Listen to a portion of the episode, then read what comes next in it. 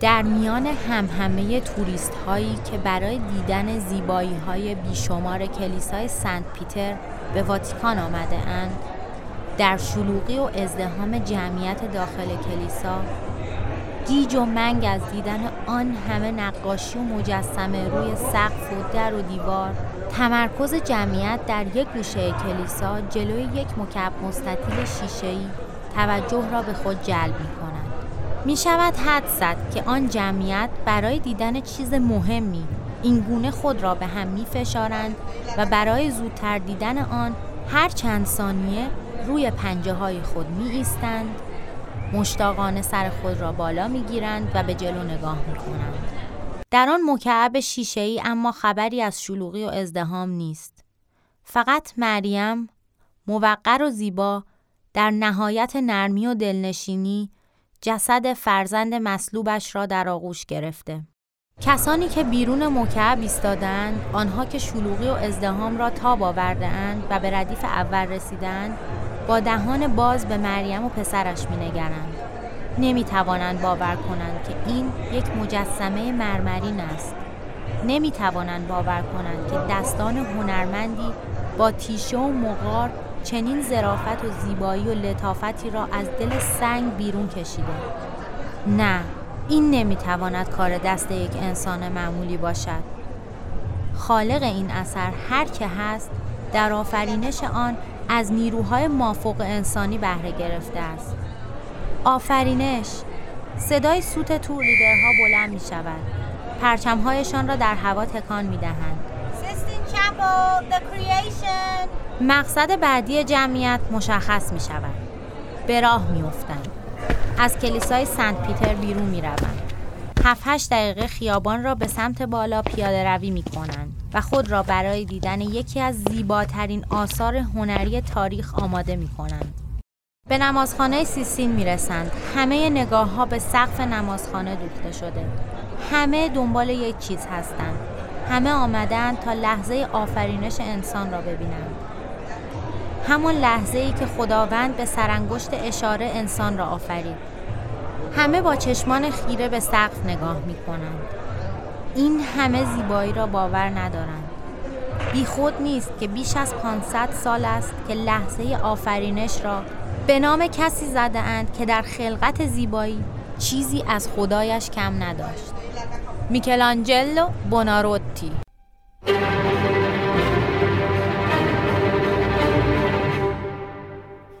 سلام اینجا کند آرت یا همون کنسرو هنره و ما قراره از لابلای تابلوها، مجسمه ها، ساختمون ها و بقیه آثار هنری با زیباترین و خلاقانه ترین وجوه انسانی روبرو بشیم و ازشون لذت ببریم. پس با من همراه باشید.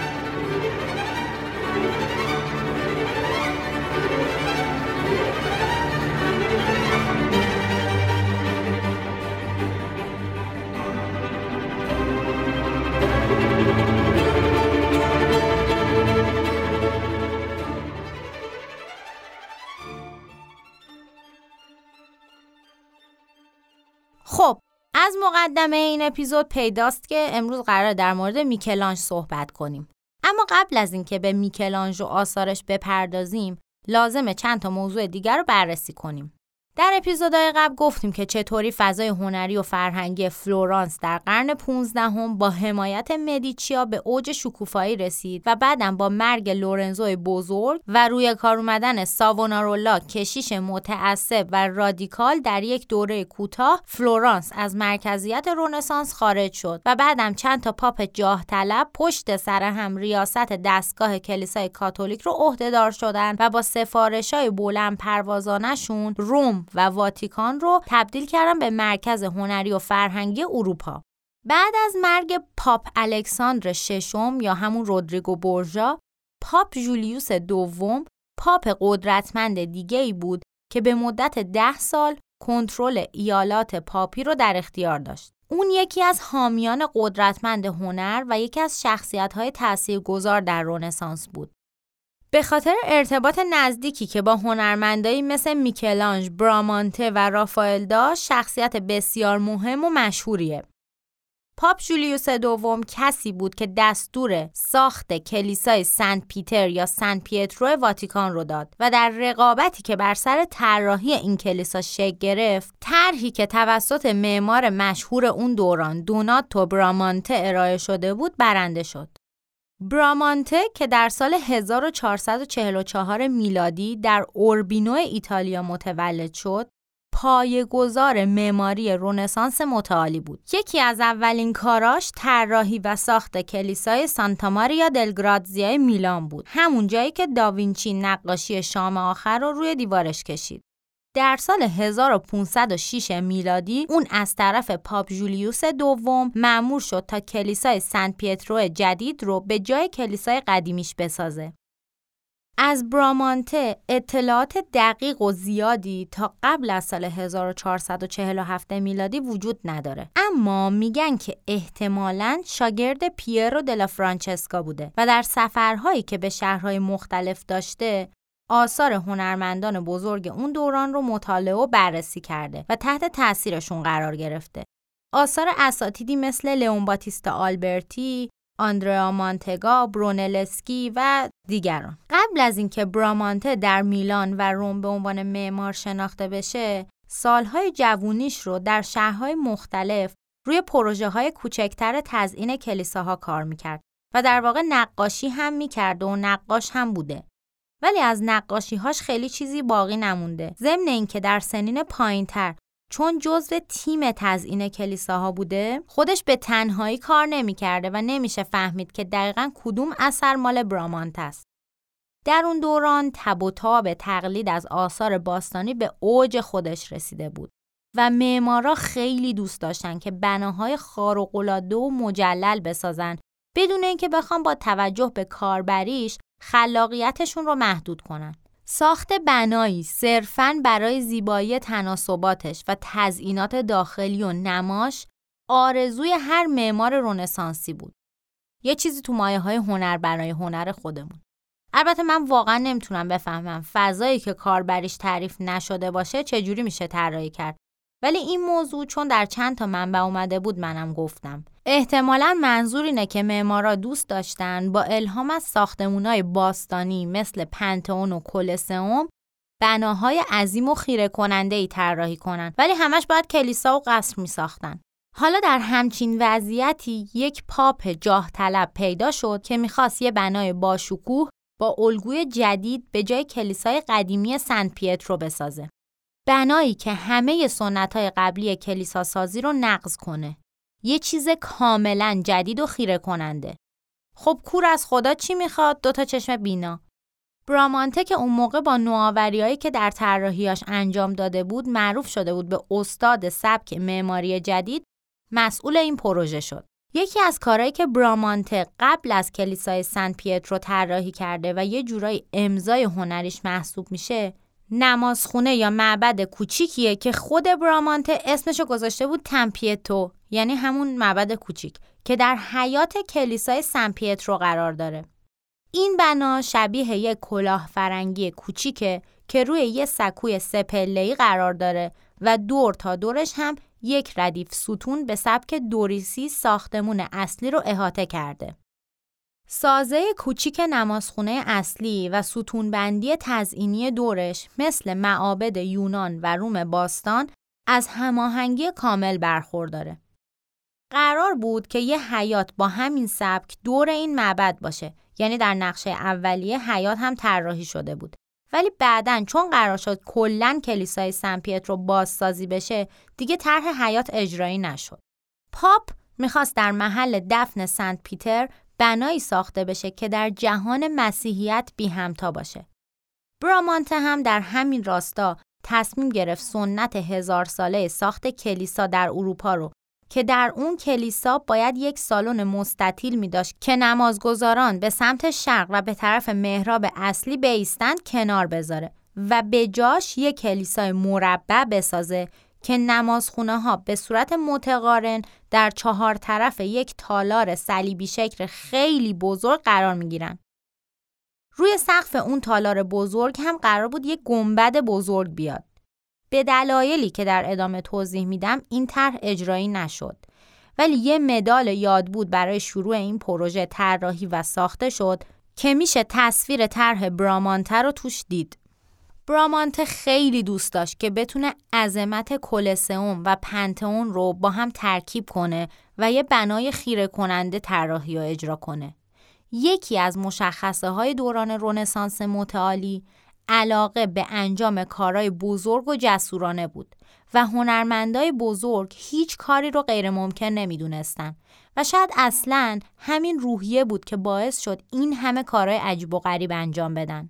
ولی طرحی که برامانته برای کلیسای سن پیترو در نظر داشت انقدر بلند پروازانه و ساختمون انقدر قولاسا بود که چنان منابع مالی عظیم کلیسا رو بلعید که پاپ برای تأمین هزینه این پروژه دست به فروش آمرزش زد. یعنی در سرتاسر سر اروپا اعلام کردن هر کی به ساخت کلیسا کمک کنه گناهانش بخشیده میشه. این کار موجب بروز بحران و نارضایتی گسترده ای از دستگاه کلیسای کاتولیک شد.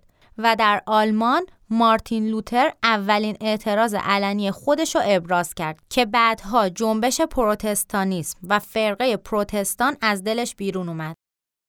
اما به جز این حتی در خود روم و در بین اطرافیان پاپ هم مخالفت با طرح برامانته بالا گرفت چون واقعا هزینه بر بود و در نتیجه این پروژه چندین سال عقب افتاد.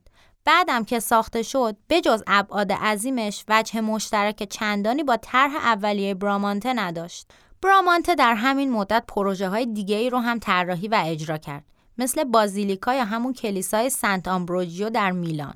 واتیکان پلس یا قصر واتیکان که البته همش رو برامانته طراحی نکرده ولی یه قسمتایشو مثل حیات که اسمش بلودر کورتیارد هست و محل نگهداری از کلکسیون مجسمه های باستانی پاپ بوده و همینطور نمای شمالی بنا به اضافه دو تا اتاق که بهش می‌گفتن لوژیا رو برامانته طراحی کرده. در سال 1514 برامانته یک سال بعد از مرگ پاپ جولیوس دوم حامی و دوست قدرتمندش بر اثر بیماری درگذشت و پیکرش توسط خدمه پاپ و با همراهی تمامی مجسم سازها، معمارها و نقاشهای مقیم روم در کلیسای سن پیترو به خاک سپرده شد.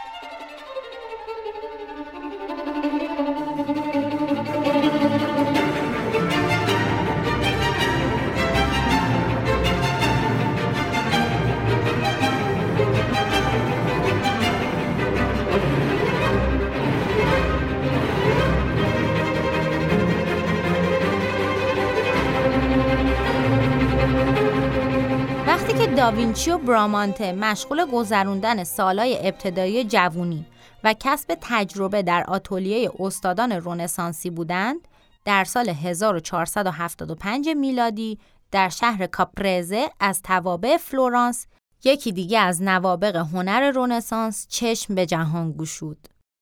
مجسم ساز، نقاش، معمار و شاعر رونسانسی که تأثیر شگرف و بی همتایی بر توسعه هنر غرب در سالهای بعد گذاشت.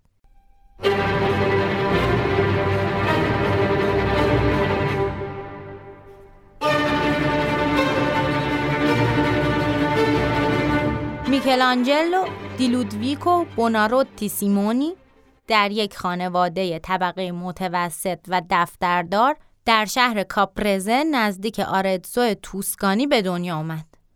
مادرش فرانچسکا که چندین سال مریض احوال بود وقتی میکلانجلو 6 سالش بود از دنیا رفت.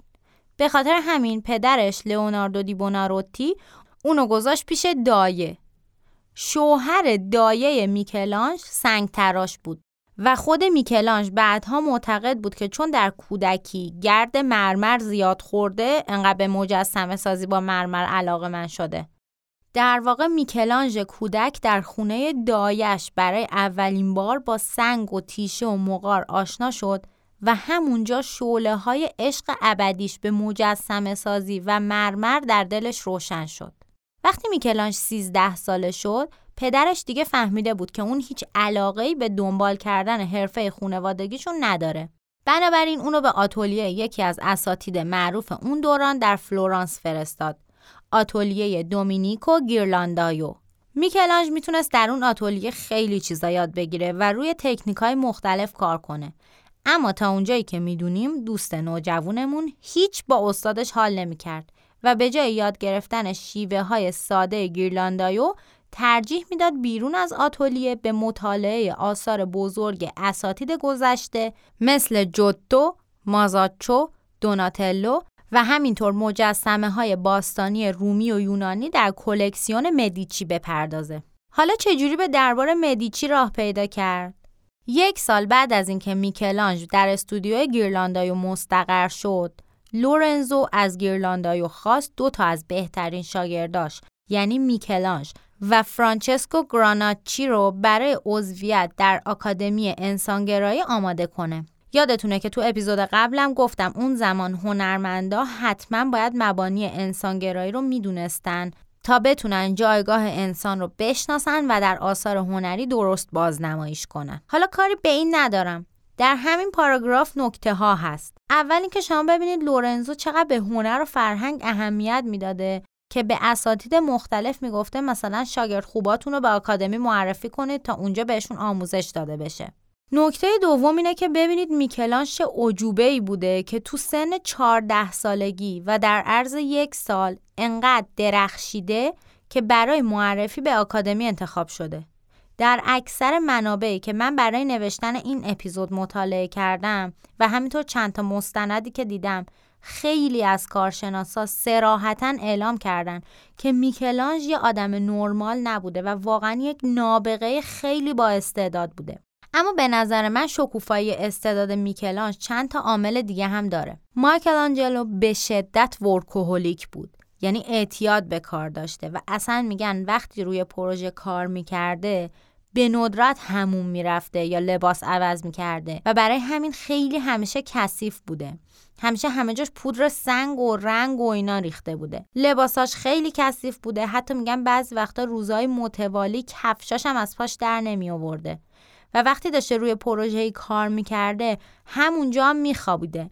و البته خیلی هم کم میخوابیده. اهل معاشرت و روابط اجتماعی و این چیزا هم نبوده. برعکس داوینچی و رافائل که هم خیلی اهل معاشرت بودن هم خیلی خوشتیب بودن. میکلانش خیلی هم درونگرا و ساکت بوده و در محافل اجتماعی هم شرکت نمی‌کرده و فقط و فقط کار می‌کرده. خودش یه جمله داره میگه اگه مردم می‌دونستن من چقدر برای استاد شدن در یک زمینه ای تلاش می‌کنم دیگه خیلی کارام به نظرشون فوقالعاده نمیومد اون در کل زندگیش فقط سه چهار تا دوست صمیمی داشت.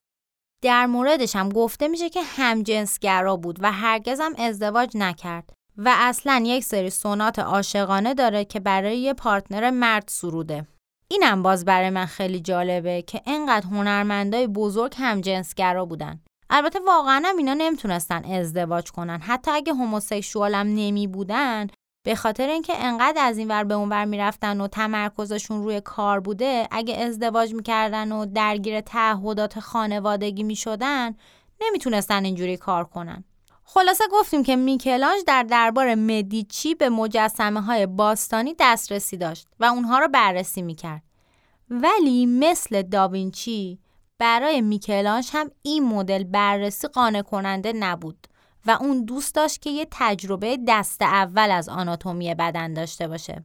بنابراین اونم شروع کرد به تشریح اجساد و شناخت ماهیچه ها و تاندون ها و سیستم حرکتی و خلاصه همه چیز بدن انسان و در کنارش طراحی از مدلای زنده و در عرض چند سال انقدر در آناتومی استاد شده بود که دیگه بدن انسان براش هیچ راز پنهانی نداشت.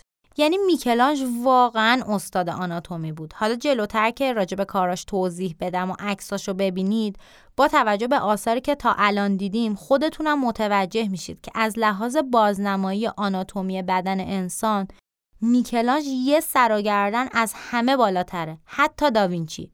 چون برای داوینچی بدن انسان یکی از رموز طبیعت بود و مثل رازهای دیگه‌ای که در طبیعت وجود داشت اون می‌خواست راجع بهشون بدونه. ولی برای میکلانج انسان و بدنش و همه مسائل مربوط بهش تنها مسئله مهم بود و اون تمام مدت در تلاش بود تا بتونه انسان رو رمزگشایی کنه.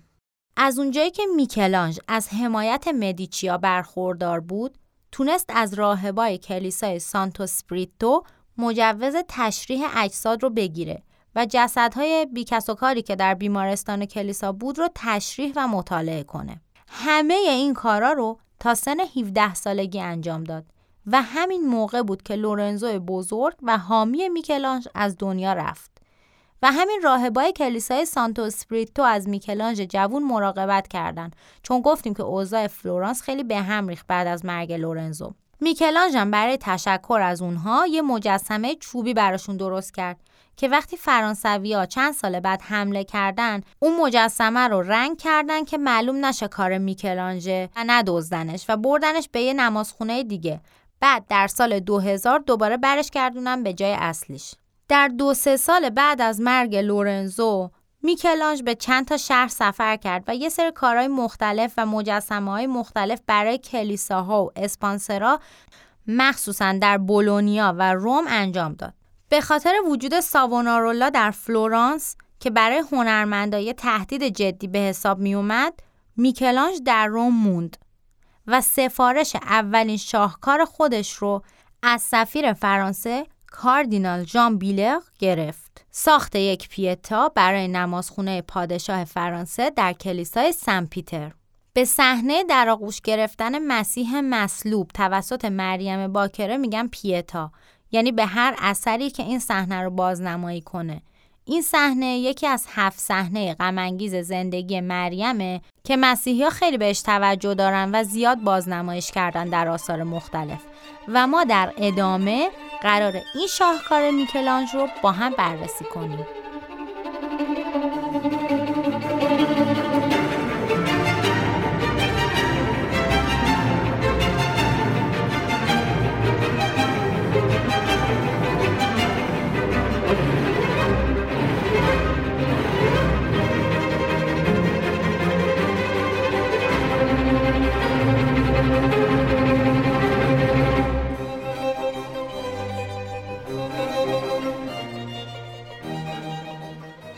پیتای میکلانج که یکی از شاهکارهای هنری اون به حساب میاد در نوع خودش و در اون زمان یک اثر شگفتانگیز بود. به چند دلیل. این اولین بار بود که این صحنه به صورت مجسمه و از جنس مرمر داشت بازنمایی می‌شد. همینطور در این اثر که در ابعاد واقعی ساخته شده میکلاش از یک بلوک مرمر برای بازنمایی دو تا فیگور استفاده کرد. که خب واقعا کار هر کسی نیست. مریم در این اثر برعکس تمام آثاری که از این صحنه بازنمایی شده حالت یک مادر نزدیک به پنجاه ساله غمگین رو نداره. بلکه خیلی زیبا و جوونه و علتش هم اینه که میکلانج معتقد بوده زنان باکره در مقایسه با زنان غیر باکره جوونتر و شادابتر هستن. اون به جای اینکه مریم رو غمگین به تصویر بکشه مثل بقیه سعی کرد تا مهر مادری رو در چهره و حرکات مریم بازنمایی کنه. در بازنمایی مسیح هم باز میکلانج نوآوری به خرج داده و بیشتر از اینکه اونو شبیه مسیح مصلوب تازه از دنیا رفته بکشه شبیه پسری کشیده که در آغوش مادرش خوابیده و ما فقط در دست و پهلوی فیگور مسیح می‌تونیم آثار کمی از مصلوب شدنش رو ببینیم. تمام این صحنه در یک مثلث فرضی قاب بندی شده و دیگه می‌دونیم که مثلث اشاره به تسلیس داره و یکی از اشکال مهم در هنر مسیحیته. در اینجا هم سر مریم در رأس مثلث قرار می‌گیره و بعد دو زل مثلث از دو طرف از طریق دستاش میاد پایین تا برسه به چینای لباسش که با لطافت په شده و میشه قاعده مثلث. همین چین و چروکای لباس مریم یکی دیگه از جلوه های شگفت انگیز این مجسم است و واقعا آدم باورش نمیشه که چطور یه نفر تونسته با امکانات اون زمان از دل سنگ یه همچین نرمی و لطافتی رو بیرون بیاره. اصلا تکنیکی که میکلانج برای بازنمایی این اثر به کار برده در زمان خودش هم یه کار خیلی سختی بوده. و هر کسی نمی‌تونسته اینجوری کار رو پولیش کنه و درخشندگی بده به کار. اون موقع که پولیش برقی و فرز و این چیزا نبوده همه این کار رو باید با دست انجام می‌داده و میکلانج هم کلا تنهایی روی این اثر کار کرده. تازه اون وسط شایع شد که این کار یکی از رقبای میکلانژه و به خاطر همین این تنها اثری است که میکلانژ امضاش کرد امضا روی نوار لباس مریم که از بین سینه هاش رد شده حک شده بعد از ساخت این مجسمه مایکلانجلو انقدر معروف شد که دیگه اصلا احتیاجی نداشت کاراشو امضا کنه چون همه کاراش ثبت می‌شد این ور اونور پیتای میکلانج به سرعت و بعد از اتمام کار مورد توجه قرار گرفت. انقدر این اثر شگفتانگیز بود که باعث شد استادی میکلانژ جوون در سن 24 سالگی بر همگان مشخص بشه و از اینجا به بعد مسیر زندگیش هم به کلی تغییر کرد. حتی تا به امروز هم بازدید کنندگان این اثر واقعا تعجب می‌کنن از بس که این مجسمه با احساس و نرم و لطیفه. در سال 1972 میلادی یه نفر که از لحاظ روانی مشکل داشت و فکر می‌کرد که مسیح موده به این مجسمه حمله کرد و به دست و صورت مریم آسیب زد. پیتا بعد از مرمت در یک اتاق شیشه ضد ضربه و ضد گلوله در کلیسای سن پیترو نگهداری میشه و در معرض بازده عموم قرار داره.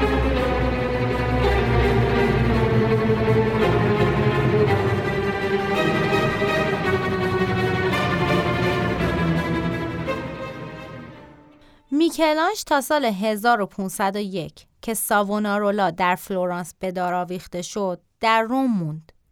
ولی بعد از مرگ ساونارولا اون به فلورانس دوست داشتنی برگشت تا برای خلق یکی دیگه از شاهکارهای هنریش آماده شه. در این سال تو بعضی منابع نوشته اتحادیه پشم فلورانس در بعضی منابع نوشته دولت فلورانس سفارش یک کار نیمه تموم رو به میکلانژ دادن کاری که چهل سال قبل توسط مجسم ساز فلورانسی آگوستینو دی دوچو شروع شده بود ولی به دلایلی از انتخاب سنگ مناسب فراتر نرفته بود. این کار همانا ساخت مجسمه پنج متری برهنه داوود بود که از لحاظ هنری همرده مونالیزا در نقاشی به حساب میاد. ساخت این مجسمه که سه سال طول کشید و در سال 1504 به اتمام رسید سندی هست بر توانایی بی همتای میکلانج در حکاکی خیره کننده فیگور یک انسان واقعی از دل سنگ مرمر.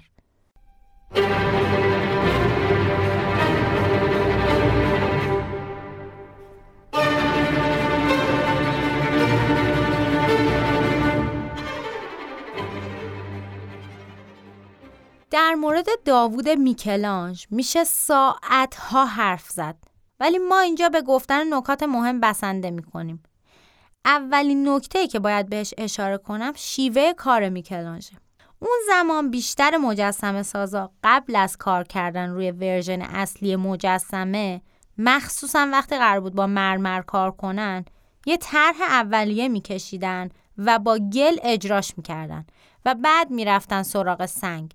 چرا که کار کردن با سنگ خیلی ریسکیه؟ مخصوصا تو کارهای بزرگ. اولا پیدا کردن سنگ یه تیکه بدون ترک خیلی سخته. بعدم یه حرکت اشتباه می‌تونه کلا سنگ و نابود کنه. اما میکلانج انقدر حرفه‌ای بود که در اصطلاح فری هند کار می‌کرد. یعنی فکر کنم تو فارسی بهش میگن بداهه. یعنی از سمت جلوی طرح مجسمه شروع می‌کرد به تراشیدن و بعد دوراشو خالی می‌کرد می‌رفت عقب. واقعا غیر عادی بوده دوستمون یعنی بیشتر عجوبه بوده. در مورد داوود هم همین روش رو پیش گرفت و می‌دونیم که در فضای باز و در حیات اپرای دلدوامو کار می‌کرد و خیلی هم محافظت شده و مخفیانه کاراشو پیش می‌برد نمیذاش کسی ببینه. اون برای اجرای این پروژه شب و روز نداشت. یعنی میگن همونجا بغل مجسمه میخوابید خیلی کم غذا می‌خورد زیر بارون کار می‌کرد و خیس می‌شد و حتی همین کار زیر بارون منبع الهامش شد برای ابداع یه سری تکنیک های جدید برای پلیش کردن با آب. و خلاصه تمام زندگی شده بود مجسمه داوود. حتی میگن تو این دوره اون به ندرت کفشاشو از پاش در می آورد چه کسافتی بوده. یعنی اون موقع اگه ما میدیدیمش احتمالا یه پولی میذاشیم کف دستش. میکلانج برای ساخت مجسمه هاش از ابزارهای مختلفی استفاده می‌کرد. اول با مقارای بزرگ و چکش قسمت های اولیه و طرح کلی رو از دل سنگ بیرون می‌کشید. بعد با اسکنه های سایزهای مختلف ریزکاری ها رو جلو می برد و وقتی طرح مورد نظرش در می اومد با استفاده از سنباده و سوهان سطح کار رو تلطیف می کرد و در آخرم از چرم برای پولیش کردن استفاده می کرد. با اینکه مجسمه سازهای قبلی از قبول کار روی این مجسمه و اون تکه سنگی که گفتیم چهل سال قبل انتخاب شده بود امتنا کردن چون فکر می‌کردن سنگ موجود مناسب کار نیست ولی میکلانج در اون سنگ یک فرصت طلایی دید. اون مجبور شد فیگورشو یه پیچ و تابایی بده که سنگ کم نیاره. مثلا داوود باید سرشو به پهلو میچرخون چون اگه می‌خواست رو به رو نگاه کنه سنگ کم میومد حالت پاهاش باید نامتوازن می بود و وزنش رو روی پای سمت چپش مینداخت چون مجسم ساز قبلی یه سوراخ وسط سنگ برای دروردن پاها از قبل ایجاد کرده بود. داستان داوود برای مسیحی ها نماد پیروزیه. اونها داوود رو پادشاه سرزمین های اسرائیل و عیسی رو پسرش و وارث تاج و تختش می‌دونن.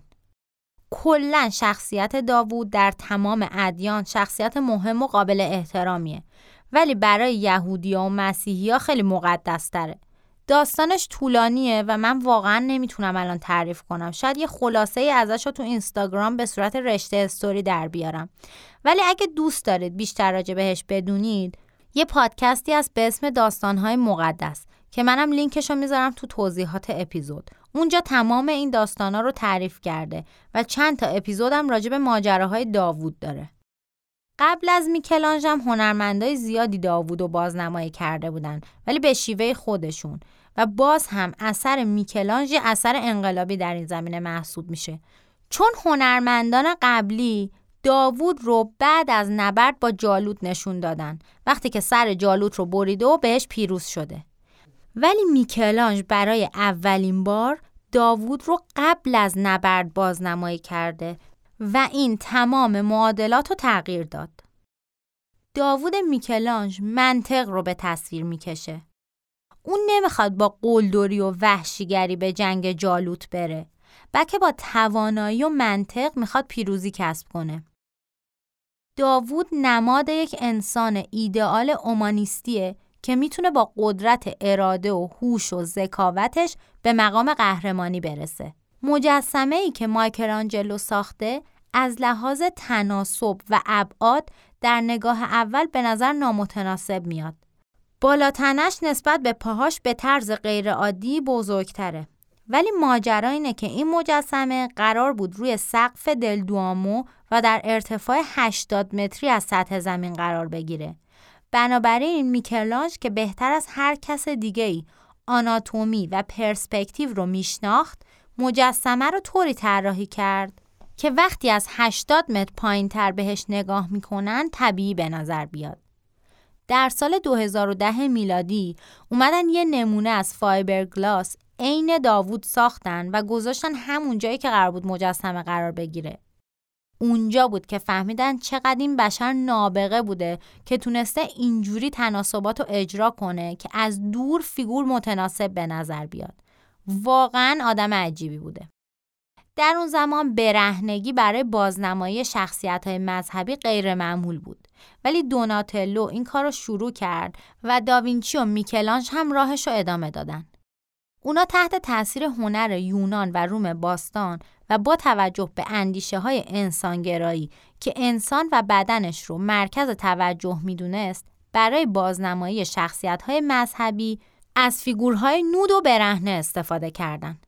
ولی مجسمه داوود زمان خودش هم دیگه خیلی آوانگارد و پیش رو محسوب می شد و خیلی جاها حتی تا همین الان هم سرش بحث و جدل هست در حدی که وقتی می‌خواستن یه نمونه مشابهش رو برای ملکه ویکتوریا ببرن ملکه دستور داد یه برگ انجیر برای جلوی آلتش طراحی کنن چون احتمالا خجالت میکشیده ماجرا به اون بزرگی رو از نزدیک نگاه کنه.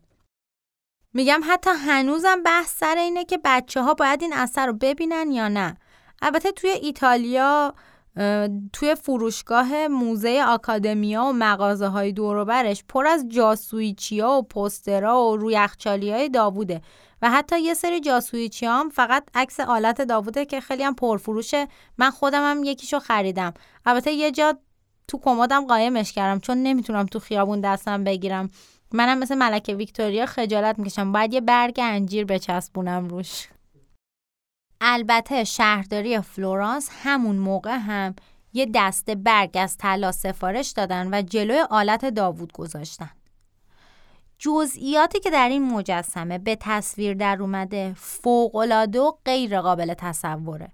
فارغ از ازوله ها و انگشتا و مفاصل و اینا بازنمایی رگ ها و جزئیات مربوط به چشم ها و موها و همه چیزای دیگه فوق است ولی یه چیزی که خیلی جالبه اینه که اگر به گردن و گلوی داوود توجه کنیم می‌فهمیم که اون در حالت قورت دادن آب دهنشه و همین باعث شده خیلی زنده و طبیعی به نظر بیاد.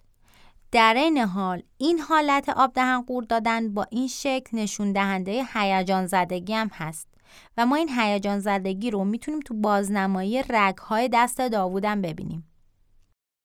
وقتی میکلانج در سال 1504 میلادی ساخت داوود رو تموم کرد و ازش رونمایی کرد کمیته کلیسای جامع از دیدن مجسمه انقدر حیرت زده شدن که حیفشون اومد اونو انقدر دور و روی سقف کلیسا بذارن و تصمیم گرفتن اونو در قلب سیاسی فلورانس در پیادزا دلا سینیورا روبروی شهرداری قرار بدن.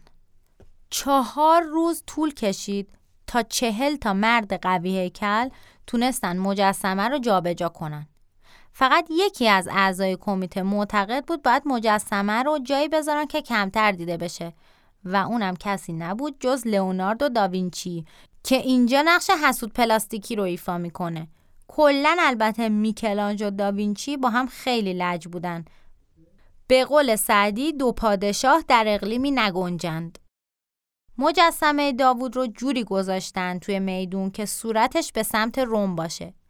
این کار رو هم برای این کردن چون فلورانسی ها با رومیا کلکل داشتن و از این مجسمه هم استفاده نمادین کردن برای نشون دادن برتری و پیروزی و غرور محلیشون. داوود از اون موقع تا سال 1873 همونجا موند. بعد به خاطر اینکه در اثر بارش و باد و اینا خراب نشه بردنش به گالریا آکادمیا و در سال 1910 میلادی یک کپی ازش گذاشتن تو میدون. مجسمه داوود میکلانج بدون شک یکی از نمادهای قدرت انسان در انجام کارهای حیرت انگیزه و هنوز که هنوزه بیننده ها با دیدن این مجسمه از قدرت هنرمند در بازنمایی چنین فیگوری حیرت زده میشن و به فکر فرو میرن.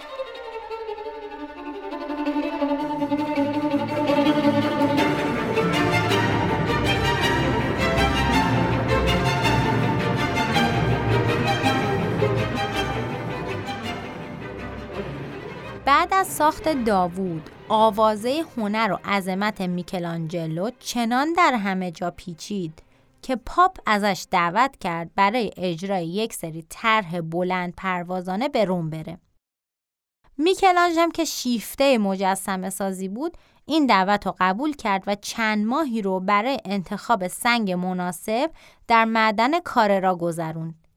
اما به دلایلی این پروژه کنسل شد و به جاش پاپ از میکلانژ خواست تا سقف و قسمتی از دیوار سیستین چپل رو براش نقاشی کنه. اولش میکلانژ خیلی ناراحت شد و اصلا قهر کرد و برگشت فلورانس. ولی پاپ کلی نازشو کشید و از طرف دیگه مقامات فلورانس ترسیدن که مورد غضب پاپ قرار بگیرن و بنابراین با میکلانژ صحبت کردن که قبول کنه و به روم برگرده. و خدا رو صد هزار مرتبه شکر که میکلانش کوتاه اومد و برگشت به روم و یکی از حیرت انگیز ترین آثار هنری زمانه رو تا به امروز خلق کرد. آفرینش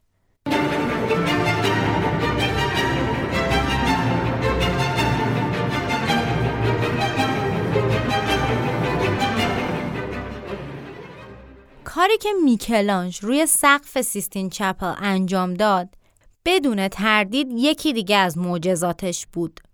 واقعا اگه نقاشا هم پیام برداشتن میکلانج موساشون به حساب می اومد انقدر که کارهای عجیب و غریب کرده.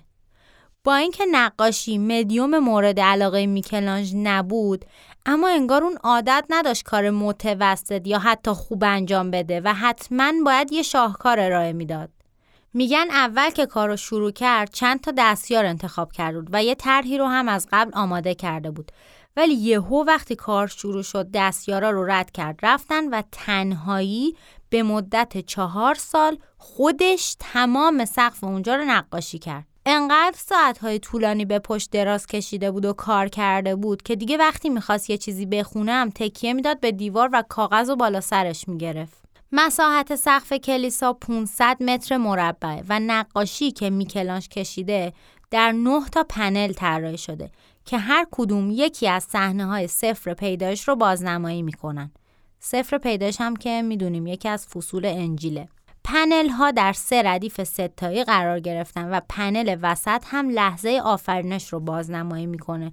این سقف نگاره به روش فرسکو کشیده شده و توی این روش شما هر لایه گچی که می‌ذارید 8 ساعت فرصت دارید که روش کار کنید چون 8 ساعت طول می‌کشه که خشک بشه. باز هم در اینجا نابغه داستان ما برخلاف تمام هنرمندان قبل و بعدش به جای طراحی از قبل و این کارهای رایجی که بقیه انجام می‌دادن به روش فری هند و بداهه پیش رفت و مستقیما طرحش رو رو سقف اجرا کرد که واقعا کار سختیه شیوه اجراش هم خیلی جالب بود.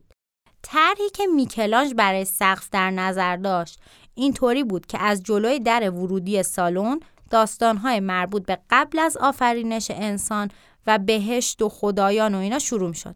وسط سالن می‌رسید به آفرینش انسان. بعد هرچی به سمت در خروجی می‌رفتیم داستانها زمینی تر و مربوط به موسا و اینا می‌شد. گفتیم که نقاشی مدیوم مورد علاقه میکلانج نبود. بنابراین این پروژه رو به عنوان یک چالش برای رشد و پیشرفت خودش در نظر گرفت. در واقع اون کار رو برعکس شروع کرد. یعنی صحنه های مربوط به داستان های زمینی سفر آفرینش رو که قرار بود دم در خروجی باشه اول نقاشی کرد. بعد که دستش قوی تر شد و حرفه‌ای تر شد اومد روی نیمه ورودی کار کرد و آفرینش هم آخرین پنلی بود که نقاشی کرد. وقتی که حسابی دستش را افتاده بود. کل سقف که واقعا حیرت انگیزه و خدا بیامرز در هیچ کدوم از پنل ها کم فروشی نکرده. یعنی همه پنل ها با دقت و خلاقیت بازنمایی شده. ولی پنل وسط یعنی همون آفرینش دیگه گل سرسبدشونه. در این پنل ما شاهد لحظه آفرینش انسان توسط خدا هستیم. وقتی که اولین انسان خلق شد وقتی خداوند به قول متون مذهبی قسمتی از خودش رو به انسان داد فیگور خدا و انسان در این اثر به بهترین و زیباترین شکل ممکن بازنمایی شده حالت دستها و بدن دوتا سوژه اصلی از لحاظ طراحی و اجرا بی‌نظیره و همه چیز حساب شده و فکر شده کشیده شده. از لحاظ ترکیب بندی هم این نقاشی یکی از عالی ترین نمونه های یک ترکیب بندی موفقه و جهت حرکت فیگورها در تصویر و انرژی که در سطح کار جریان داره بسیار چشم نوازه. نکته قابل توجه دیگه سر انگشتای خدا و انسانه که دقیقا در وسط تصویر و در مرکز توجه نقاشی به هم نزدیک شدن و نقاش دست خدا رو جوری تصویر کرده که اون حس اراده برتر رو به بیننده منتقل کنه. در مرکز نقاشی و دقیقا جایی که انگشت خدا به انگشت انسان نزدیک شده یه نوری وجود داره که میگن این احتمالا روح خداست که داره به وجود انسان منتقل میشه. یه چیز دیگه هم که راجع به این نقاشی میگن اینه که میکلانج خودش رو به جای خدا کشیده یعنی به عنوان مدل خدا وایستاده. مایکل آنجلو استاد استفاده از نمادها و گنجوندن پیامهای پنهانی در نقاشی بود و در اینجا هم ما شاهد یک سری از این نمادها هستیم. یکی از خیره کننده ترین نمادهایی که اون در این اثر به تصویر درآورده بازنمایی خدا در یک جایگاه قرمز رنگه که وقتی با دقت بهش نگاه می‌کنیم متوجه میشیم که شبیه مغز انسانه که از ارز برش خورده. در مورد این حرکت میکلانش تئوریای زیادی مطرح شده. یه سریا معتقدن که منظور نقاش این بوده که خداوند انسان رو برعکس موجودات دیگه با فکر و آگاه آفریده. در واقع می‌خواسته به قدرت آگاهی انسان اشاره کنه به اینکه مغز انسان منشأ آگاهی، دانش و خلاقیته.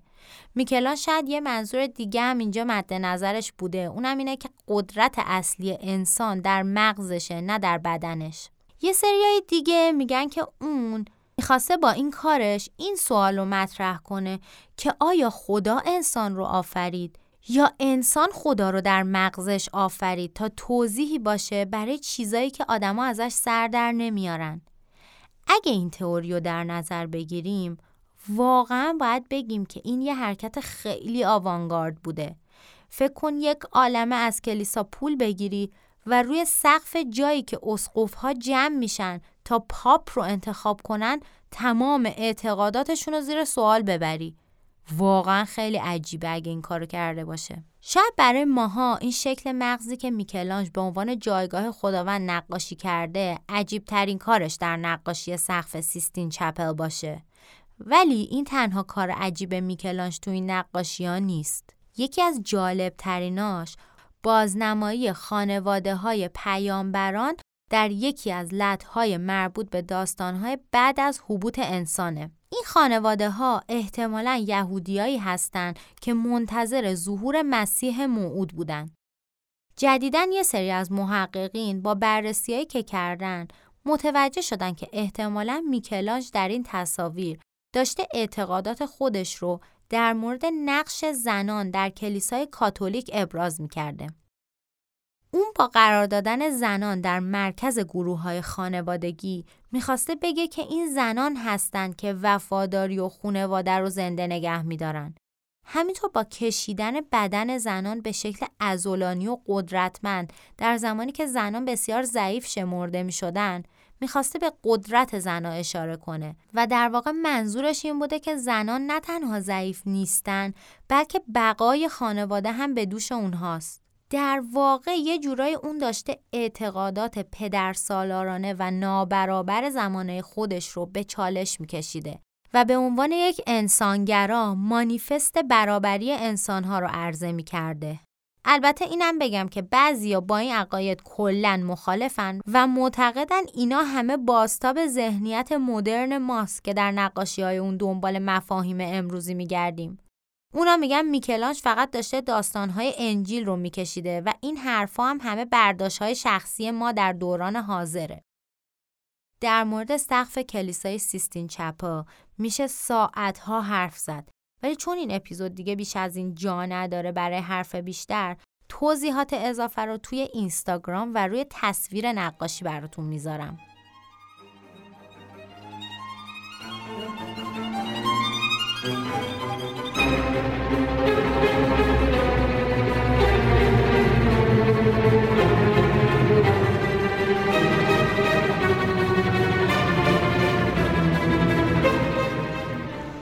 اگه بگیم سیستین چپل مهمترین مکان دستگاه کلیسای کاتولیک بوده و هست اقراق نکردیم. اینجا جاییه که هر چند سال یه بار تمام اسقفای اعظم دور هم جمع میشن و در واقع البته قرنطینه میشن و برای انتخاب پاپ با هم مشورت می‌کنن. جالبه بدونین که تا وقتی پاپ انتخاب نشه اسقف ها حق خروج از اونجا رو ندارن. حالا با توجه به اهمیت این مکان می‌تونیم بفهمیم که میکلانج چه هنرمند بزرگی بوده که علاوه بر نقاشی کردن سقف 500 متر مربعی اونجا ده سال بعد بهش سفارش نقاشی روی دیوار بزرگ محراب کلیسا هم داده شد.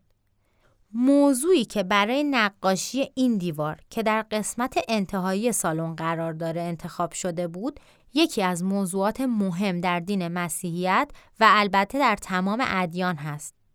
مسیحی ها بهش میگن داوری نهایی ما میگیم روز قیامت.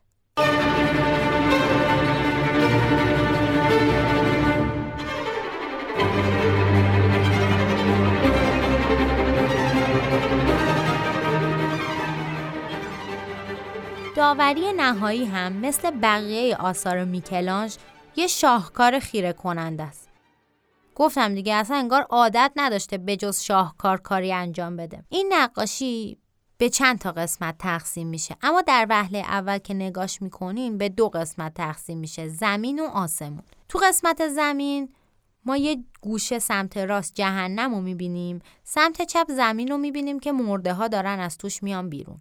توی آسمونم در واقع ما می‌تونیم فرایند رفتن آدم ها به بهشت رو ببینیم. حالا الان توضیح میدم چه جوری کل نقاشی داره روز داوری نهایی رو بازنمایی می‌کنه. وقتی که مسیح که در وسط آسمون با هیکل تنومند روی یک تیکه ابر وایساده و هواریونم دورش هستن و حضرت مریم هم بغل دستش داره به قسمت زمینی نقاشی نگاه می‌کنه. در کل این نقاشی 300 تا فیگور بازنمایی شده که تقریبا همگی بسیار ازولانی هستند و به بهترین شکل ممکن بازنمایی شدن. توی این اثر ما شاهد زنده شدن مرده ها و بیرون اومدن اونها از زیر خاک هستیم که در پایین نقاشی سمت چپ قرار داره. در این قسمت از نقاشی می‌تونیم ببینیم که چطور مرده ها دارن زنده میشن و قدیسین دارن سعی می‌کنن از تو قبرها بیان بیرون و با زحمت و تلاش زیاد به سمت آسمون و بهشت موعود برن. سمت راست تصویر در قسمت پایین جهنم به تصویر کشیده شده. یک سری موجودات دیو مانند من میگم دیو اینا دیو نیستن ها. من ترجمه فارسیشو واقعا نمی‌دونم چی میشه. فرشته هایی که مسئول اینن که آدما رو بفرستن جهنم. منظورم از دیو اینان. اونا رو می‌بینیم که دارن آدم بدا رو هول میدن و به زور میندازن تو جهنم. در وسط تصویر پایین فیگور حضرت مسیح سنت بارتولومئو پوست به دست روی یک ابر وایساده. یادتونه که سنت بارتولومئو یکی از هواریون بود که پوستشو زنده زنده کندن. همون موقعم تو اپیزود اول بود فکر می‌کنم. بهتون گفتم که فیگور سنت بارتولومئو تو نقاشی داوری نهایی میکلانج بازنمایی شده. حالا منظورم همینجا بود. در اینجا یه سریا میگن یعنی یه سری از کارشناسا میگن که میکلانج تصویر خودشو تو پوست بارتولومو کشیده. یعنی اون پوستی که دستشه پوست میکلانج انگار. و می‌خواسته به رنجی که در کلیسا بهش تحمیل شده اشاره کنه.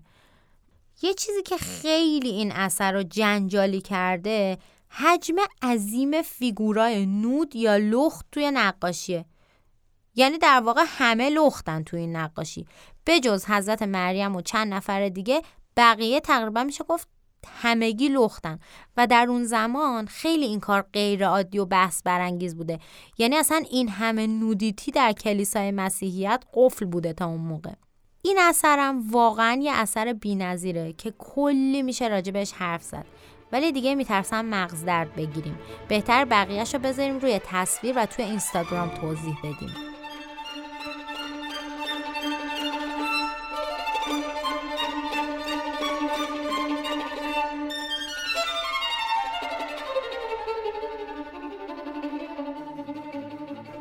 میکلانجلو در سال 1564 میلادی و در سن 89 سالگی در روم از دنیا رفت.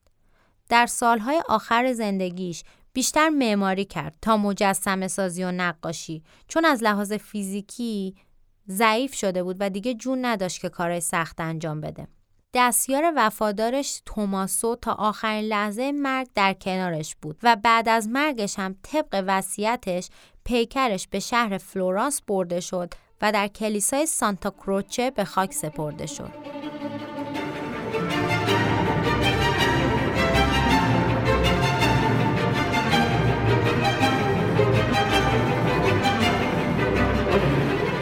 اپیزود 11 هم رو همینجا تموم می‌کنم با ذکر این نکته که حرف زدن راجب نبوغ و خلاقیت میکلانج رو میشه تا روزها ادامه داد و چیز تکراری هم نگفت. ولی دیگه زمان بیشتر از این به ما اجازه نمیده. توی این اپیزود تمرکز ما روی جنبه های هنری زندگی میکلانج بود. اما اگر شما دوست دارین چیزای بیشتری راجع به زندگیش بدونین پادکست بیوگرافی یه اپیزود در مورد میکلانج داره که شنیدنش جالبه. من خودم چند دفعه گوش دادم و خیلی حال کردم. شما می‌تونین برین گوش بدین. منم لینکش رو واسهتون می‌ذارم.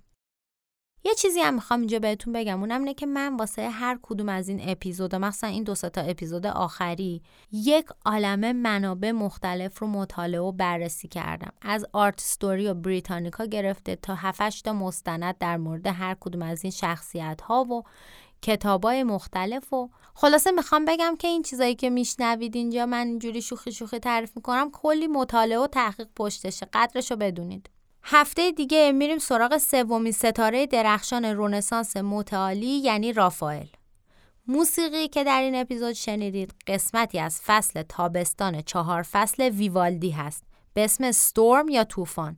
و از اونجایی که زندگی و آثار میکلانج بسیار طوفانیه به نظر من این آهنگ خیلی بهش میومد قطعه کاملش رو در انتهای اپیزود می‌ذارم و امیدوارم که از شنیدنش لذت ببرید. تا هفته بعد به آثاری که توی اینستاگرام می‌ذاریم نگاه کنید و لذت ببرید. نظرات و پیشنهادات و انتقاداتتون رو با ما در میون بذارید و مراقب خودتون و قشنگیاتون هم باشین. خداحافظ.